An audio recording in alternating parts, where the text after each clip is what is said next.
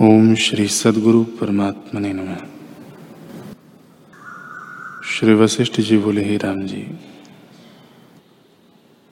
वास्तव में न कोई सोए हैं, न जागे हैं, न बंधे हैं, न मोक्ष हैं। केवल चिदाकाश जगत रूप होकर वासता है। निर्वाण सत्ता ही जगत लक्ष्मी होकर स्थित हुई है। और जगत निर्वाण रूप है। दोनों एक वस्तु के पर्याय हैं। जैसे तरु और विटप, एक ही वस्तु के दो नाम हैं। तैसे ही ब्रह्म और जगत एक ही वस्तु के पर्याय हैं। जैसे आकाश में तरवर भासते हैं और है नहीं, केवल आकाश ही है, तैसे ही अज्ञानी को ब्रह्म में जो जगत भासते हैं, वे हैं नहीं, ब्रह्म ही है।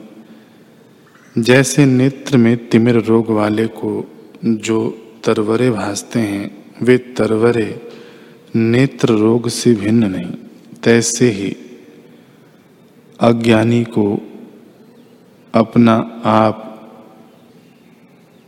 चिदाकाश रूप नहीं भाषित होता।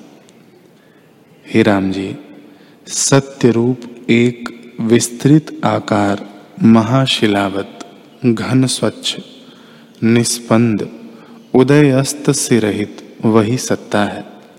इसलिए सर्व कलना को त्याग कर उसी अपने आप में स्थित हो रहो।